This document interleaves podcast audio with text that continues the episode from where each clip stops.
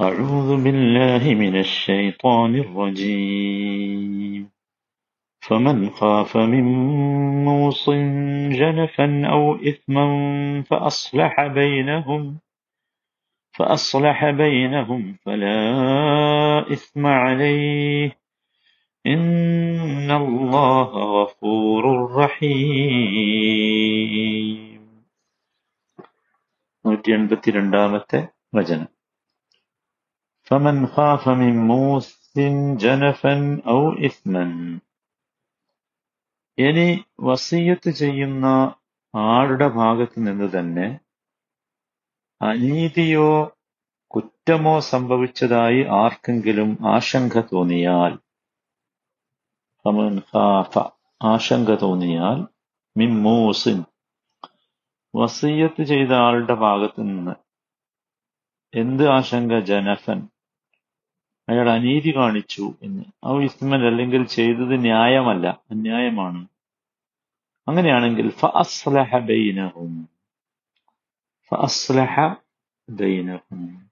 അവർക്കിടയിൽ രജ്ഞിപ്പുണ്ടാക്കുകയാണെങ്കിൽ ഫല ഇസ്മ അലൈഹി. അതിൽ തെറ്റില്ല. റഹീം. തീർച്ചയായും അള്ളാഹു ഏറ്റവും പൊറുക്കുന്നവനും കരുണ ചെയ്യുന്നവനുമാണ്. വസിയത്തുമായി ബന്ധപ്പെട്ട് തന്നെയാണ് ഈ വിഷയവും. ഫമൻ ഖാഫ മിൻ മൂസിൻ ജനഫൻ ഫമൻ ഖാഫ മൻ ഇവിടെ ഷർത്തിയൻ കഴിഞ്ഞതിൽ പറഞ്ഞതുപോലെ. ഖാഫ ഫിഅലു ഷർപ്പ ഫലാ ഇസ്മ അലൈഹി എന്നതാണ് ജവാംശം അപ്പോൾ ഫമൻ ഖാഫ മിൻ മൂസിൻ മൂസി അഥവാ വസീയത്ത് ചെയ്ത ആൾ അയാളെ കുറിച്ച് ആർക്കെങ്കിലും ഹൗഫ് വന്നാൽ. ഹൗഫ് എന്ന് പറഞ്ഞാൽ സാധാരണ ഭയം എന്നാണ് അതിന്റെ ഭാഷാർത്ഥം. മനസ്സിലായത് പക്ഷെ അത് ആ ഒരു ആശയത്തിൽ മാത്രമല്ല ഉപയോഗിക്കാറുള്ളത്. അപ്പൊ നമ്മളിവിടെ ആശങ്ക എന്നാണ് അർത്ഥം പറഞ്ഞത്. ആശങ്ക. ഭയത്തിൽ നിന്നാണല്ലോ ആശങ്ക ഉണ്ടാകുന്നത്.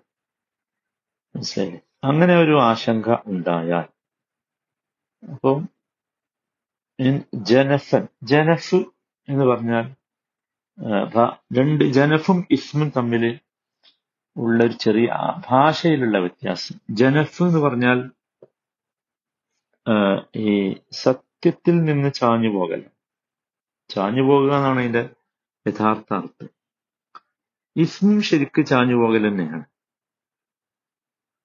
അന്യായം എന്ന് പറഞ്ഞാൽ അതും ഒരു ഭാഗത്തേക്ക് ചായലാണല്ലോ അന്യായം. രണ്ടും തമ്മിലൊരു വ്യത്യാസമുള്ളത് ജനഫ് എന്ന് പറഞ്ഞത് അൽ മൈലു അൻ ഗൈരി ഖസ്ദിൻ ഉദ്ദേശമില്ലാതെ കരുതിക്കൂട്ടിയല്ലാതെ ചാഞ്ഞു പോവുക. അങ്ങനെ ഉണ്ടാവുമല്ലോ കരുതിക്കൂട്ടിയൊന്നും അല്ല ചെയ്തത്. ഇസ്മാണെങ്കിൽ അൽ മൈലു അൻ ഖസ്ദിൻ കരുതി കൂട്ടി തന്നെ എന്ത് ചെയ്യലാണ്? ഒരു ചാഞ്ഞു പോകലാണ് ഒരു പക്ഷപാതിത്വം കരുതിക്കൂട്ടി പക്ഷപാതിത്വം കാണിക്കാതിരിക്കുമ്പോൾ അതെന്താണ്? ജനഫ കരുതി കൂട്ടി കാണിച്ചാലോ? അത് ഇസ്മാകും എന്നർത്ഥം. അപ്പൊ അനീതി പക്ഷഭേദം എന്നൊക്കെ അർത്ഥം പറയാം ജനഫിന് ഇസ്മ എന്ന് പറഞ്ഞാൽ ഇവിടെ പിന്നെ കുറ്റം പാപം എന്നൊക്കെയാണ് ഇതിന്റെ അടിസ്ഥാന അർത്ഥമെങ്കിൽ പോലും അത് ഒരു അപരാധം എന്നതിനേക്കാൾ ഉപരി ആസിമ എന്ന് നടക്കാൻ മടിച്ച് പിന്നിൽ നിൽക്കുന്ന ഒട്ടകത്തിന് ആസിമ എന്ന് പറയുമായിരുന്നു അപ്പൊ പിന്നോട്ടടിക്കുക. മനസ്സിലായില്ലേ? അപ്പൊ ഇസ്മ എന്നുള്ളത് സത്യത്തിൽ ബിർറു എന്നുള്ള പദത്തിന്റെ വിപരീതമാണ്. ബിർറു എന്ന് പറഞ്ഞാൽ മുമ്പോട്ട് വരലാണല്ലോ. നന്മ ചെയ്യാൻ വേണ്ടി മുമ്പോട്ട് വരില്ല. ഇസ്മ എന്ന് പറഞ്ഞാൽ പിമ്പോട്ട് പോകലുമാണ് ആ ഒരാശയമാണ് ഇവിടെ ഉള്ളത്. വലിയൊരു ആശയമാണ് അർത്ഥം خاف മൂസിൻ ജനഫൻ ഔ ഇസ്മൻ. അങ്ങനെ തോന്നിയാൽ ഇയാൾ കാണിച്ചത് പക്ഷപാതമാണ് ന്യായമല്ല എന്ന് ഈ വസീയത്തിൽ പങ്കെടുത്ത സാക്ഷിക്കോ അല്ലെങ്കിൽ മറ്റുള്ളവർക്കോ ഒക്കെ തോന്നിയാൽ ഫഅസ്ലഹ ബൈനഹും. അപ്പൊ വേണ്ടത് അവർക്കിടയിൽ ഇസ്ലാഹ് ഉണ്ടാക്കണം ബന്ധപ്പെട്ട കക്ഷികൾക്കിടയിൽ ഒത്തുതീർപ്പുണ്ടാക്കണം രജ്ഞിപ്പുണ്ടാക്കണം ബൈനഹു എന്ന് പറഞ്ഞാൽ കക്ഷികളാണ്. അങ്ങനെ ചെയ്താൽ ഫലാ ഇസ്മാലേഹി. അതിലെന്തില്ല? കുറ്റമില്ല. ഫലാ ഇസ്മ അലേഹി അസ്ലഹ എന്ന് പറഞ്ഞാൽ ഇവിടെ ഇസ്ലാഹ് ഉണ്ടാക്കുക എന്ന് പറഞ്ഞാൽ ഇസ്ലാഹ് ഇവിടെ കക്ഷികൾ തമ്മിലുള്ള അഭിപ്രായ ഭിന്നതയിലെ ഇസ്ലാഹ് ആകാം. മനസ്സിലായില്ലേ?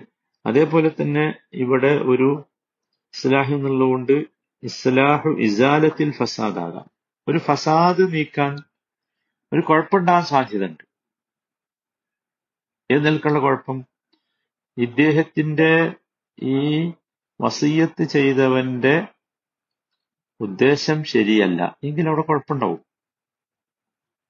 മനസ്സിലായില്ലേ? അത് നമ്മൾ പ്രത്യേകം മനസ്സിലാക്കണം. അപ്പൊ വസീയത്ത് ചെയ്തു എന്നതുകൊണ്ട് നേരത്തെ പറഞ്ഞത് നടപ്പാക്കാതിരുന്നാൽ അതിൽ കൃത്രിമം കാണിച്ചാൽ ഭയങ്കരമായ കുറ്റാണ് എന്ന് പറഞ്ഞു ഇവിടെ ചെയ്തു എന്നതുകൊണ്ട് മാത്രം പോരാ. ആ ചെയ്തതിൽ ജനഫും ഇസ്മും ഉണ്ടാകാൻ പാടില്ല. പക്ഷപാതിത്വം പാടില്ല അന്യായം പാടില്ല അപരാധം പാടില്ല.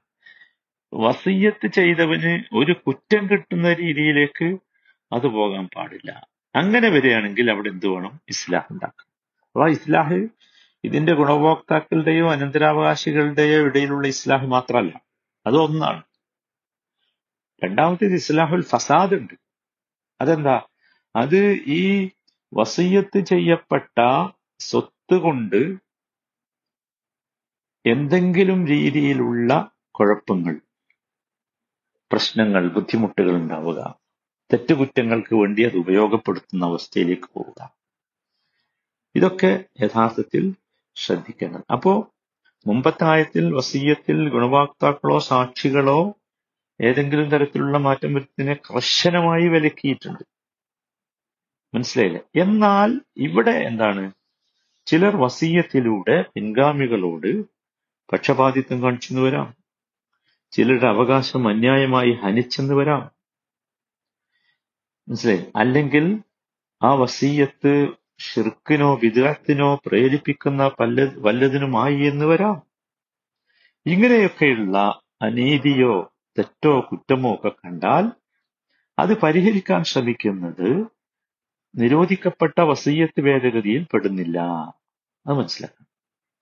അനീതികൾ പരിഹരിക്കാനുള്ള ശ്രമം അനുവദനീയമാണ്. അല്ല നിർബന്ധമാണ്. ഇത് വസീയത്ത് കേട്ട സാക്ഷി സ്വന്തം ചെയ്യേണ്ടതല്ല. മനസ്സിലായി അതിനെന്ത് വേണം? അവിടെ വസീയത്തിന്റെ ഗുണഭോക്താക്കളായ കക്ഷികളെ അതുപോലെ അനന്തരാവകാശികളെ ഇവരൊക്കെ വിളിച്ചു വരുത്തി പരസ്പര ധാരണയിലും ഒത്തുതീർപ്പിലും എത്തിക്കണം. അതാണ് ഫസ്ലഹബൈലും അപ്പൊ ഉഭയസമ്മതത്തോടു കൂടിയായിരിക്കണം അത് പരിഹരിക്കേണ്ടത് എന്നർത്ഥം. മനസ്സിലായി? എന്നിട്ട് പറഞ്ഞത് ഇന്നല്ലാഹ ഗഫൂർ റഹീം. നിശ്ചയമായും അള്ളാഹു ഏറെ പൊറുക്കുന്നവനും കരുണ ചെയ്യുന്നവനുമാണ്. വല്ല സംഭവിച്ചിട്ടുണ്ടെങ്കിൽ അവിടെ അത് അള്ളാഹു പുറത്തു തരും എന്ന്. ഇവിടെ ശ്രദ്ധിക്കേണ്ട ഒരുപാട് കാരണങ്ങൾ. ഒന്നാമത്തത് വളരെ പ്രധാനപ്പെട്ട ഒരു സംഗതി. ഇത് ഞാൻ കുറച്ച് വിശദീകരിക്കുന്നത് എന്തുകൊണ്ടാന്ന് ചോദിച്ചാൽ ഇത് നമ്മുടെ നാട്ടിലൊക്കെ ഇത് വല്ലാത്തൊരു വിഷയമാണ്. ഈ ആയത്തിൽ നമ്മൾ ഗ്രഹിക്കേണ്ട വളരെ പ്രധാനപ്പെട്ട ഒന്നാമത്തെ കാര്യം ഈ വസീയത്ത് ചെയ്ത ആളുടെ ഈ വസീയത്തിൽ നിന്ന് ജൗറോ മാസിയത്തോ അല്ലെങ്കിൽ ജനഫോ ഇസ്മോ ഒരു പക്ഷപാതിത്വം അല്ലെങ്കിൽ ഒരു അനീതി അല്ലെങ്കിൽ ഒരു പാപം ഇത് ഉണ്ടാകും എന്ന ആശങ്ക സമൂഹത്തിനുണ്ടായാൽ അദ്ദേഹത്തിന്റെ അടുത്ത ആളുകൾക്കൊക്കെ ഉണ്ടായാൽ മൻ എന്ന് പറഞ്ഞാൽ ഇവിടെ അവരാണ്. അങ്ങനെയാണെങ്കിൽ അതങ്ങനെ നിലനിർത്തി കൊണ്ടുപോകൽ മനസ്സിലായി? പല സംഗതികളാലും അതുണ്ടാകാം. അങ്ങനെ. അപ്പം ഒരാൾ വസീയത്ത് ചെയ്തു. ആ വസീയത്ത് ചെയ്ത ആൾ അയാൾ മരിക്കുന്നതിന് മുമ്പുണ്ടായിരുന്ന അവസ്ഥയല്ല ശേഷമുള്ളത്. ഉദാഹരണമാണ്. ആ സാഹചര്യങ്ങൾ മാറും. മനസ്സിലായില്ലേ? അല്ലെങ്കിൽ ആർക്കാണോ ചെയ്തത് അവരത് മോശമായി ഉപകാരപ്പെടുത്തുന്നവർ ഉപയോഗിക്കുന്ന ഒരവസ്ഥ വരും ഇതൊക്കെ യഥാർത്ഥത്തിൽ പിന്നീടുള്ള ആളുകൾ ശ്രദ്ധിക്കേണ്ട സംഗതികളാണ്. അത് പ്രത്യേകിച്ച് ശ്രദ്ധിക്കണം. രണ്ടാമത്തെ കാര്യം ഇവിടെ വസീയത്ത് ചെയ്ത ആൾക്ക് ഒരു കുറ്റം കിട്ടാൻ സാധ്യതയുണ്ട് എന്ന് ഈ വസീയത്ത് ചെയ്ത ആളുടെ കുടുംബക്കാർക്ക് മൊത്തം തോന്നുകയാണ് നിനക്ക്. അപ്പൊ അവിടെ ഒരു ഇസ്ലാഹിന് വേണ്ടി അതിൽ മാറ്റം വരുത്തുന്നതിന് എന്തില്ല കുറ്റം. ഞങ്ങൾ മാറ്റം വരുത്തൂല. എന്താ കാര്യം? അത് വസീയത്ത് ഇന്ന ആവശ്യത്തിനാണ് ചെയ്തത്. അങ്ങനെ പറഞ്ഞ് നിൽക്കണ്ടയില്ല. ആ ആവശ്യം എന്താണ്? ആ ആവശ്യം ഇപ്പോൾ തെറ്റാണെന്ന് ബോധ്യായി. മനസ്സിലായി. മനസ്സിലായി? ഉദാഹരണം ഞാൻ പറയാം. ചില വിദഗ്ധകൾ ചെയ്യാൻ വേണ്ടി ചിലർ വസീയത്ത് ചെയ്തു വെക്കാറുണ്ട്. പക്ഷെ പിന്നീട് അനന്തരാവകാശികൾക്കോ അല്ലെങ്കിൽ അടുത്ത കുടുംബക്കാർക്കോ ഒക്കെ പിന്നീട് കാര്യങ്ങൾ മനസ്സിലാകുകയും അത് വിദഗ്ധാണ് അതിനുവേണ്ടി ഈ വസീയത്ത് ഉപയോഗപ്പെടുത്താൻ പാടില്ല എന്ന് തോന്നുകയും ചെയ്താൽ അവിടെ എന്ത് ചെയ്യാം? മാറ്റം വരുത്താം. മനസ്സിലായി? മൂന്നാമത്തേത് ഇസ്ലാഹിന്റെ സവിശേഷതയാണ്.